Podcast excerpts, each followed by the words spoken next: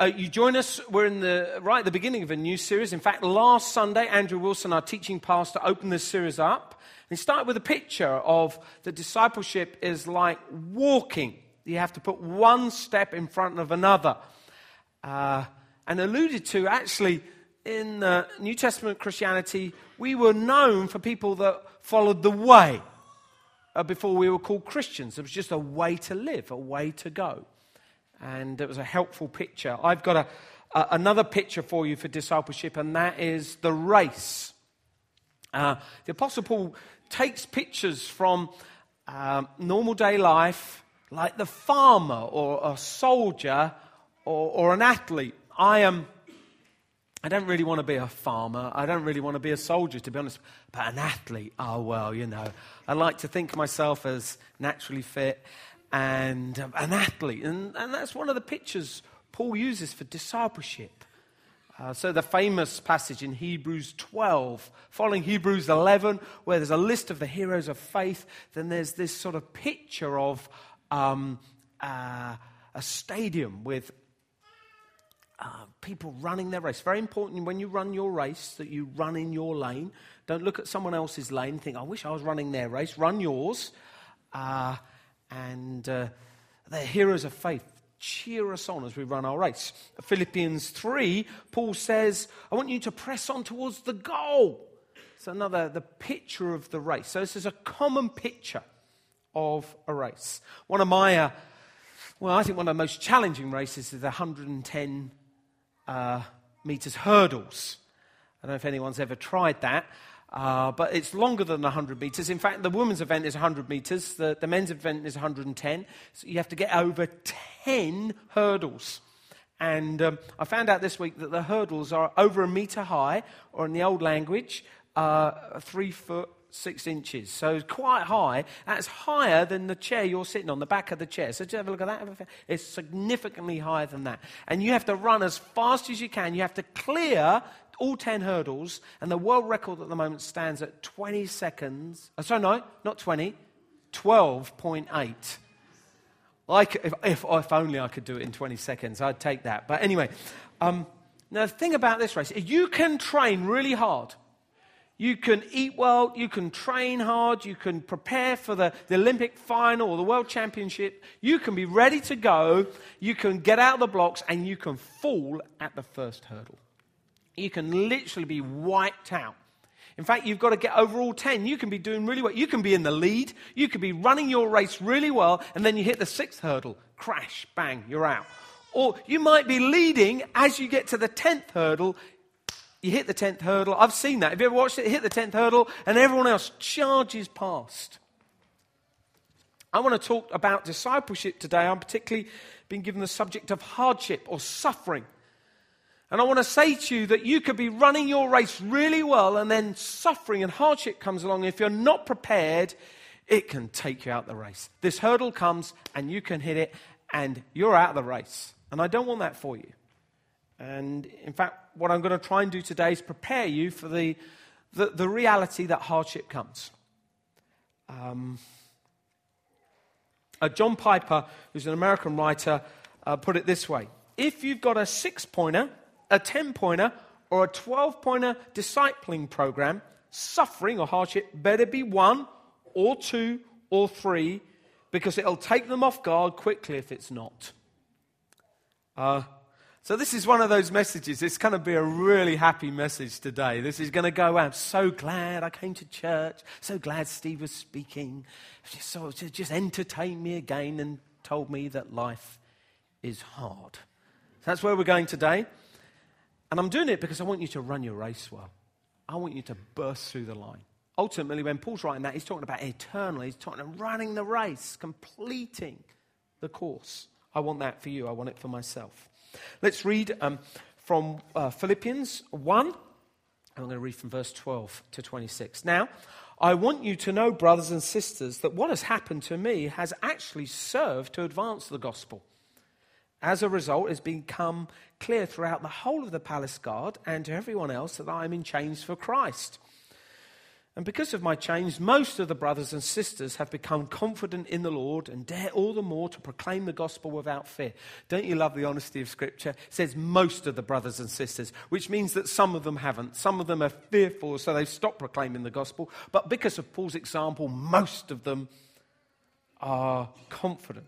It is true that some preach Christ out of envy and rivalry, but others out of goodwill. The latter do so out of love, knowing that I'm put here for the defense of the gospel. The former preach Christ out of selfish ambition, not sincerely, supposing that they can stir up trouble for me while I'm in change. But what does it matter? The important thing is that in every way, whether from false motive or true, Christ is preached. And because of this, I rejoice. So here we go again. You're going to get this through the whole letter. Paul's emphasis on rejoicing in the Lord. It comes again. And because of this, I rejoice. And yes, I will continue to rejoice, for I know that through your prayers and God's provision of the Spirit of Jesus Christ, what has happened to me will turn out for my deliverance. I eagerly expect and hope that I will in no way be ashamed, but will have significant courage uh, so that now, as always, Christ will be exalted in my body, whether by life or by death. For to me, to live is Christ and to die is gain. And if I'm going on living in the body, this will mean fruitful labor for me.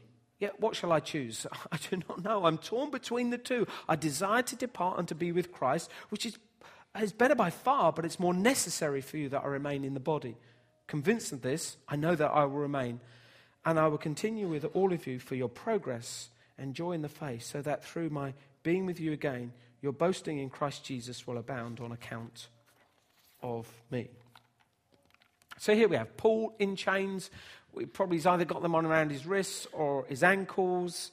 He's still rejoicing and trusting in God's sovereign plan.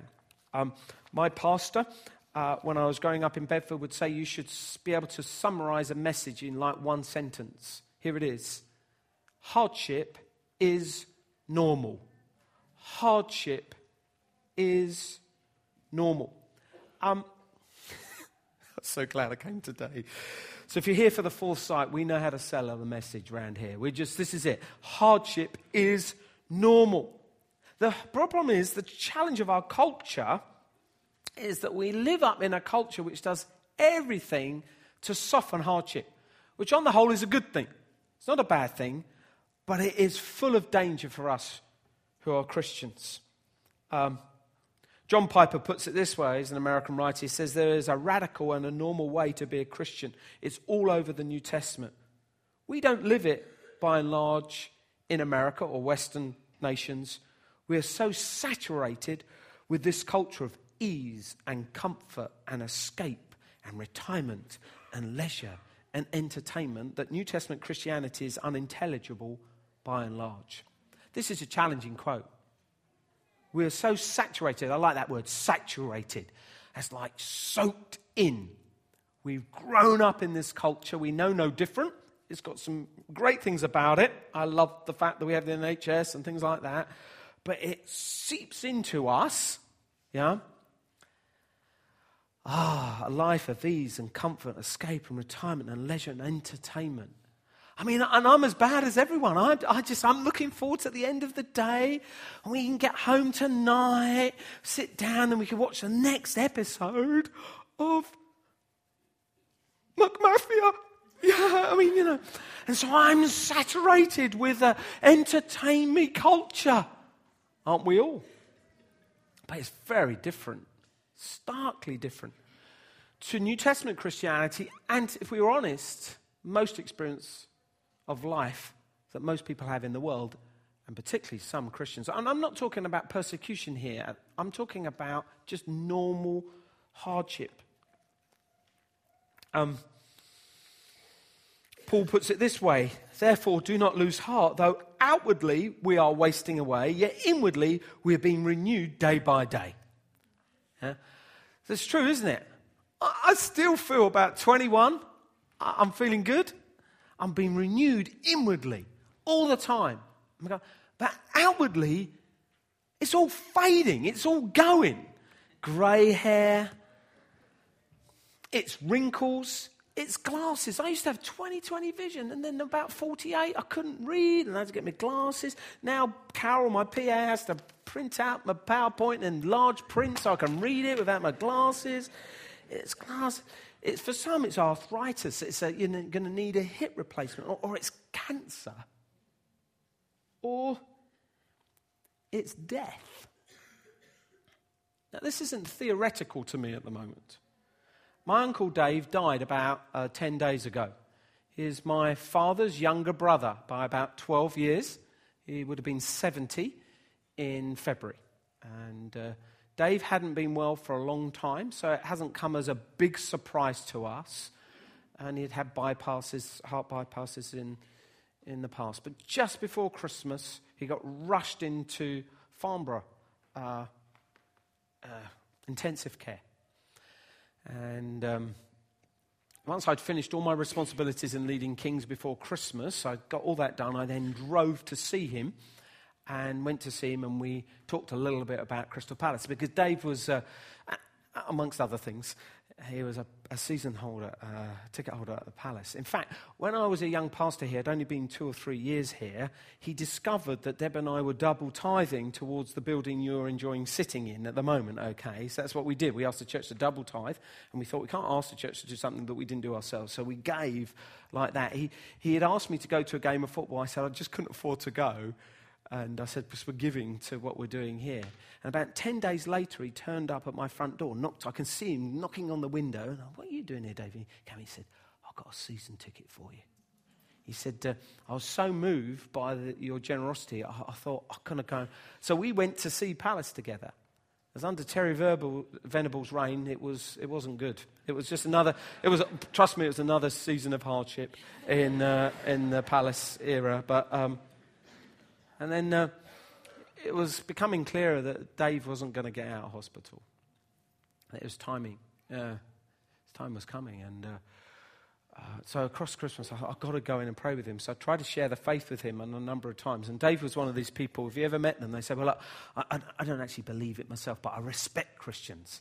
I said, I don't want to be respected. I want you to hear the good news, okay? And we'd have these conversations, and I'd give him books and things like that. And um, but I went in and I, he was lying there. There's tubes everywhere. And I, I said, Look, Dave, I've come to pray with you. Oh, thanks, Steve. Are you happy? Yeah, yeah, no, that'd be great. And we prayed together. I don't know if he turned to God. I appealed to him. I said, Dave, turn to God. Reach out to God. That was the last time I saw him. And I heard 10 days ago that he'd uh, passed away. Life. This is life.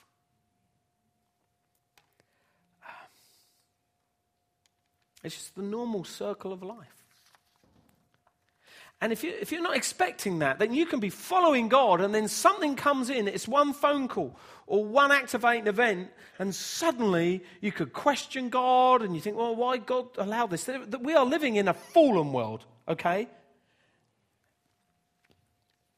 Now, this can get complicated because for Christians, if you have been exposed to prosperity teaching, you're even more vulnerable yeah? The prosperity teaching, which, uh, I mean, just so you know, really clear up front, I think it is error. Uh, it's like all doctrine, which has got some truth in it, but, uh, sorry, not all doctrine, some error has some truth in it. But this, this is not good if you've been exposed to prosperity teaching, sometimes summarized as the health and wealth gospel. It goes like this The health part of it is what I would call over realized eschatology, which is too much of the future now. And we have this tension of living in the kingdom as breaking in. It's here now, but there is a not yet. The not yet part of it is that there will be a day when there'll be no tears, no suffering, no pain. That's when we're with Him forever. And there is an aspect of the kingdom breaking in now, which means we believe that there is healing for now, and we pray for it actively in this church. But it does also mean there are things that we won't see, and that gradually, in fact, I think the older your church gets, the more you, you become to embrace this. I think if you're a very young church and you don't see some of the, the pain and the fragmentation of life and health, it's uh, more tricky. But there's a big church that when a, a pastor got cancer, the senior pastor, massive prophecies, he's going to be healed, God will raise him up, and he dies. And in the end, it leads to disappointment and lack of trust of God. So it sets, sets you up. The other side, uh, side of it, of course, is the, the wealth part, which so seeps into our materialistic culture, which basically teaches you give to get rather than you get to give. Yeah, that's what we believe here. You get to give, and you give not to get more money back so that we can fuel the gospel, that more people can hear the good news. See, what can happen is the combination of Western culture and prosperity teaching can kind of seep into you and leave you with unrealistic expectations and even a sense of entitlement. Now, if you throw in a little bit of honor shame culture as well, which comes from certain people groups, then man, you are really, because you see the favor and blessing of God on, on wealth.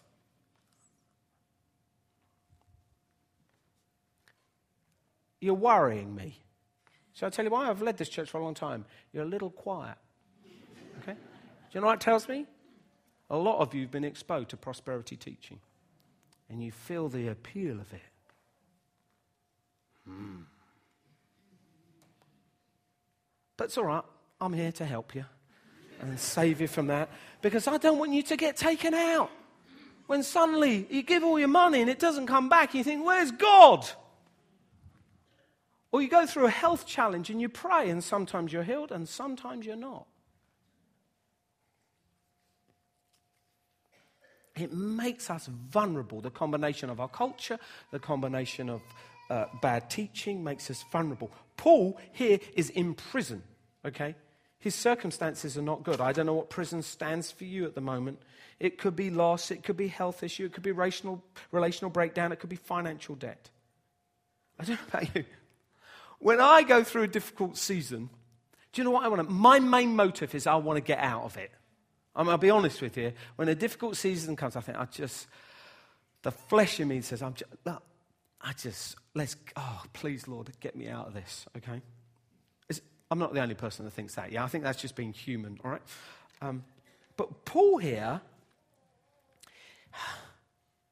he embraces it. He actually sees this prison as a part of God's purpose in his life and an opportunity to proclaim the gospel. It's right through the verses. Verse 12, for the advance of the gospel. Verse 13, I could be a witness to the whole palace guard. Or because of my change, my example, most of the brothers and sisters have become confident in the Lord and dare all the more to proclaim the gospel without fear. And then verse 15 to 18, there are people that are other Christians who are taking the opportunity saying, well, look, obviously God can't be with Paul, he's in prison. And so they're proclaiming, uh, proclaiming Christ for their own benefit. And Paul, in the end, he stands back from the mat and says, Look, I'm just interested. In the end, if the gospel's been preached, I'm happy. I thought to myself, as disciples of Christ, how good are we proclaiming the gospel through difficult seasons when we're in hardship? What is our example like? And if we're in any doubt of the place of hardship and suffering in following Jesus Christ, we look to him as our supreme example. And that's what Paul's going to do. He's going to tack in a moment. He's going to go to what we call Philippians 2. Yeah? And he's going to point to this, this person, Jesus. And they think, we'll get into that next week, but we think, we think it's like a, um, a New Testament hymn.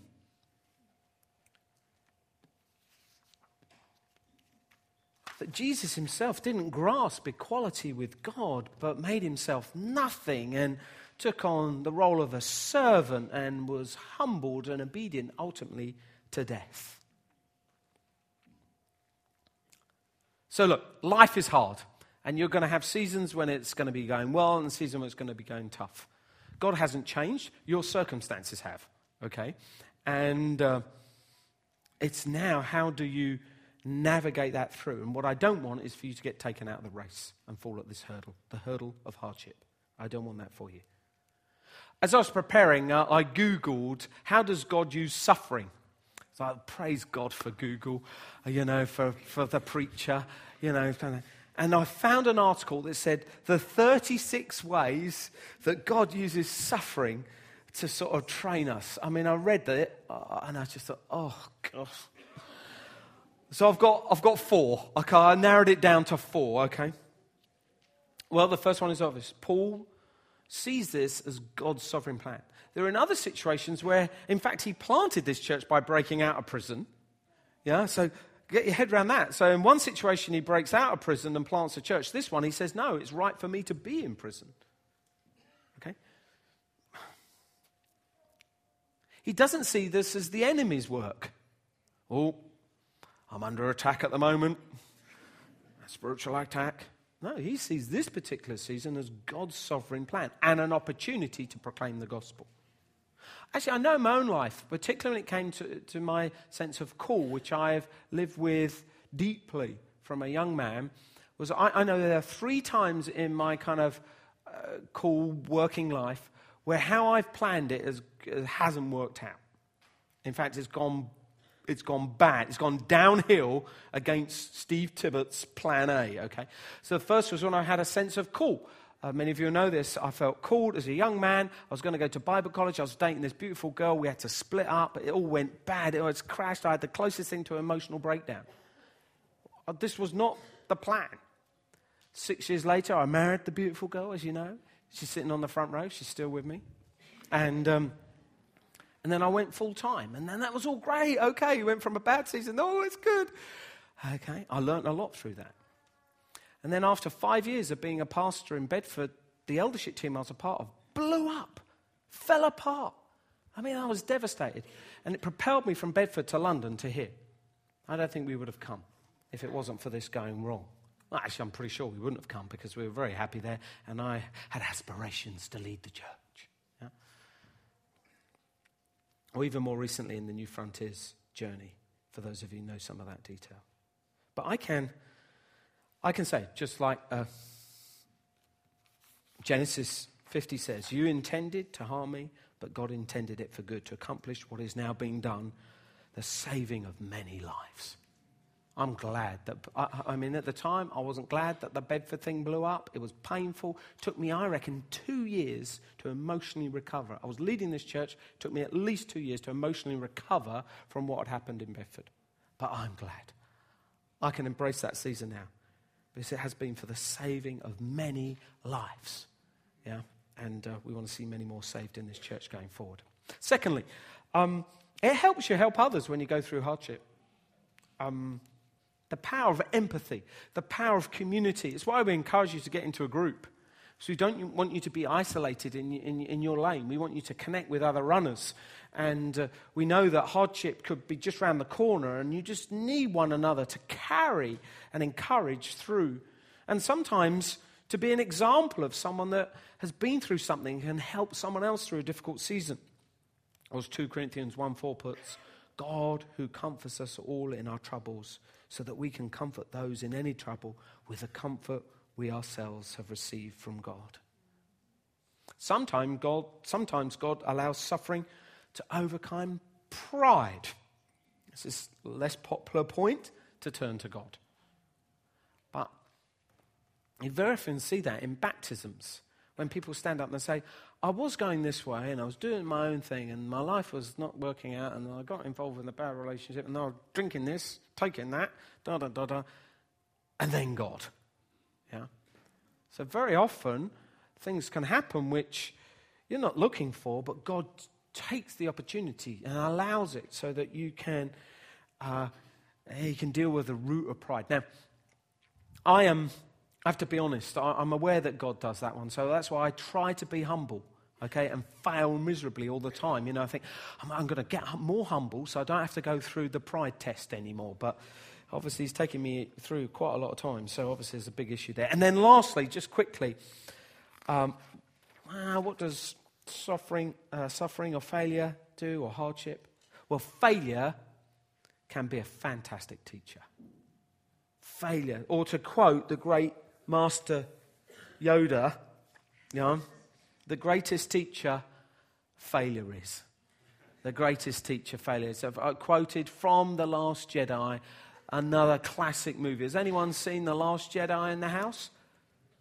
Okay, well, that's lost on most of the congregation. So, in it, I was watching it, and I want Deb's there. She's suffering through, and we're watching it. And I thought the greatest teacher failure is. Now that I've got to get that in the sermon, I thought to myself, it's so true, isn't it? You learn so much. I've learned more through failure than I have through success. Yeah? I've learned more about myself and more about God in those seasons. But Paul doesn't go there in this passage. He doesn't turn it into what, what, um, how God uses suffering. He actually takes us in a completely different direction. He lifts our eyes to a greater horizon and takes us to this famous verse for, for me to live is Christ and to die is gain. He takes us to an eternal perspective. Verses which have actually comforted Christians through the centuries, particularly those when life is in the balance. Oh, or he would put it this way We do not lose heart, though outwardly we are wasting away, yet inwardly we are being renewed day by day. For our light and momentary troubles are achieving for us an eternal glory that far outweighs them all. Or in Philippians 3 says, But our citizenship is in heaven. The trouble is, for most of us, me included, I'm firmly rooted on the earth. I actually, I do. I enjoy life. Yeah? And so if I was going to do, do, so go to heaven today, well, yeah, maybe, Lord, but I'm really, I quite like it here. Okay? I do. I don't think there's anything wrong with that. I think that's just being honest for a moment. Okay? But also reveals that our experience of Christianity is very different to most. If you live in other parts of the world following Christ at the moment, you might say these verses very differently. You would see actually peace at last. No more suffering, no more war, no more refugees, no more crisis. Yeah? And so we're, we are dulled in the significance of the words because of the comfort and ease that we enjoy. So we have to hold attention here because we don't want to get into prosperity, nor do we want to get into asceticism, which is the kind of poverty spirit, which is like, oh, well, okay, after this message, God, I better be really grumpy. And, you know, no, we have to find a middle road. But it is truthful to say that for most of us, it's a stretch to think eternal because we're so in the moment. Maybe as you grow, mature, or even age, and that day is approaching, then mainly you, you lean into it more. And as you get frail, you think, ah, peace at last. Peace at last to be with Him forever. So, what have we learned today? Well, I hope we've learned some stuff. First, life is hard, suffering is a part of it. Paul embraces this, sees it as an opportunity for the gospel. God can use hardship uh, to train you like in no other way. But Paul's remedy is to look to heaven, look and have an eternal perspective. But as we close, maybe you're sitting here and you're thinking, well, that's all very well. You've, we've experienced Paul the Apostle evangelist today. But where's the heart? Where's the humanity? Where's the feelings? Where's the compassion as we go through all this hardship? Well, you get a glimpse of that. You get a glimpse of Paul the pastor uh, in the second half of Philippians 2, when he talks about Epaphroditus. Epaphroditus was the messenger. He came from Philippi with the gift and encouragement from the church that Paul originally planted. And he comes and he gives the gift to support Paul's apostolic ministry. And uh, what happens is the church at Philippi hear that Epaphroditus gets unwell. And so they're worried about him. And that's why Paul writes to the church, as one of the things he writes, to tell him he's, he's okay. And he tells the story. He says, You're right. Your messenger, Epaphroditus, was with us. And he nearly died. And I have this picture of the apostle, the great apostle Paul. Epaphroditus is getting sicker and sicker, and he's laying on hands, and nothing is happening. Okay, that's, that's what I picture here. Otherwise, if he was, he would just raise him up when he got a cold, wouldn't he? But things are getting worse and worse. But it, the, the, story lands in um, Philippians 2 and 27. But God had mercy on him, and not on him only, but also on me, to spare me sorrow upon sorrow. And so I want to close today in the last 10 minutes or so we've got is I want to pray for any of you that are going through hardship at the moment. I want to pray that God will have mercy on you. That God will move. Maybe in your season there will become deliverance. You will, in a sense, break out of your prison. Uh, I would love that for you. And also I'd like to pray for anyone here who's, in a sense, carrying and walking alongside someone that's going through a difficult season. I want to pray that you don't have sorrow upon sorrow. This is what uh, Paul testifies here. He's delighted for deliverance. He's glad to report that Epaphroditus is recovered. He sort of says, I think I better send him back to you. Very pastoral, you know. Um, but that's what I'd want for you as well. I'd like you to run the race well. I don't want you to trip up at the first hurdle or the tenth. I want you to keep going but when hardship comes, I would also want to pray with you that God would have mercy on you and would spare you from sorrow upon sorrow. Let's pray together.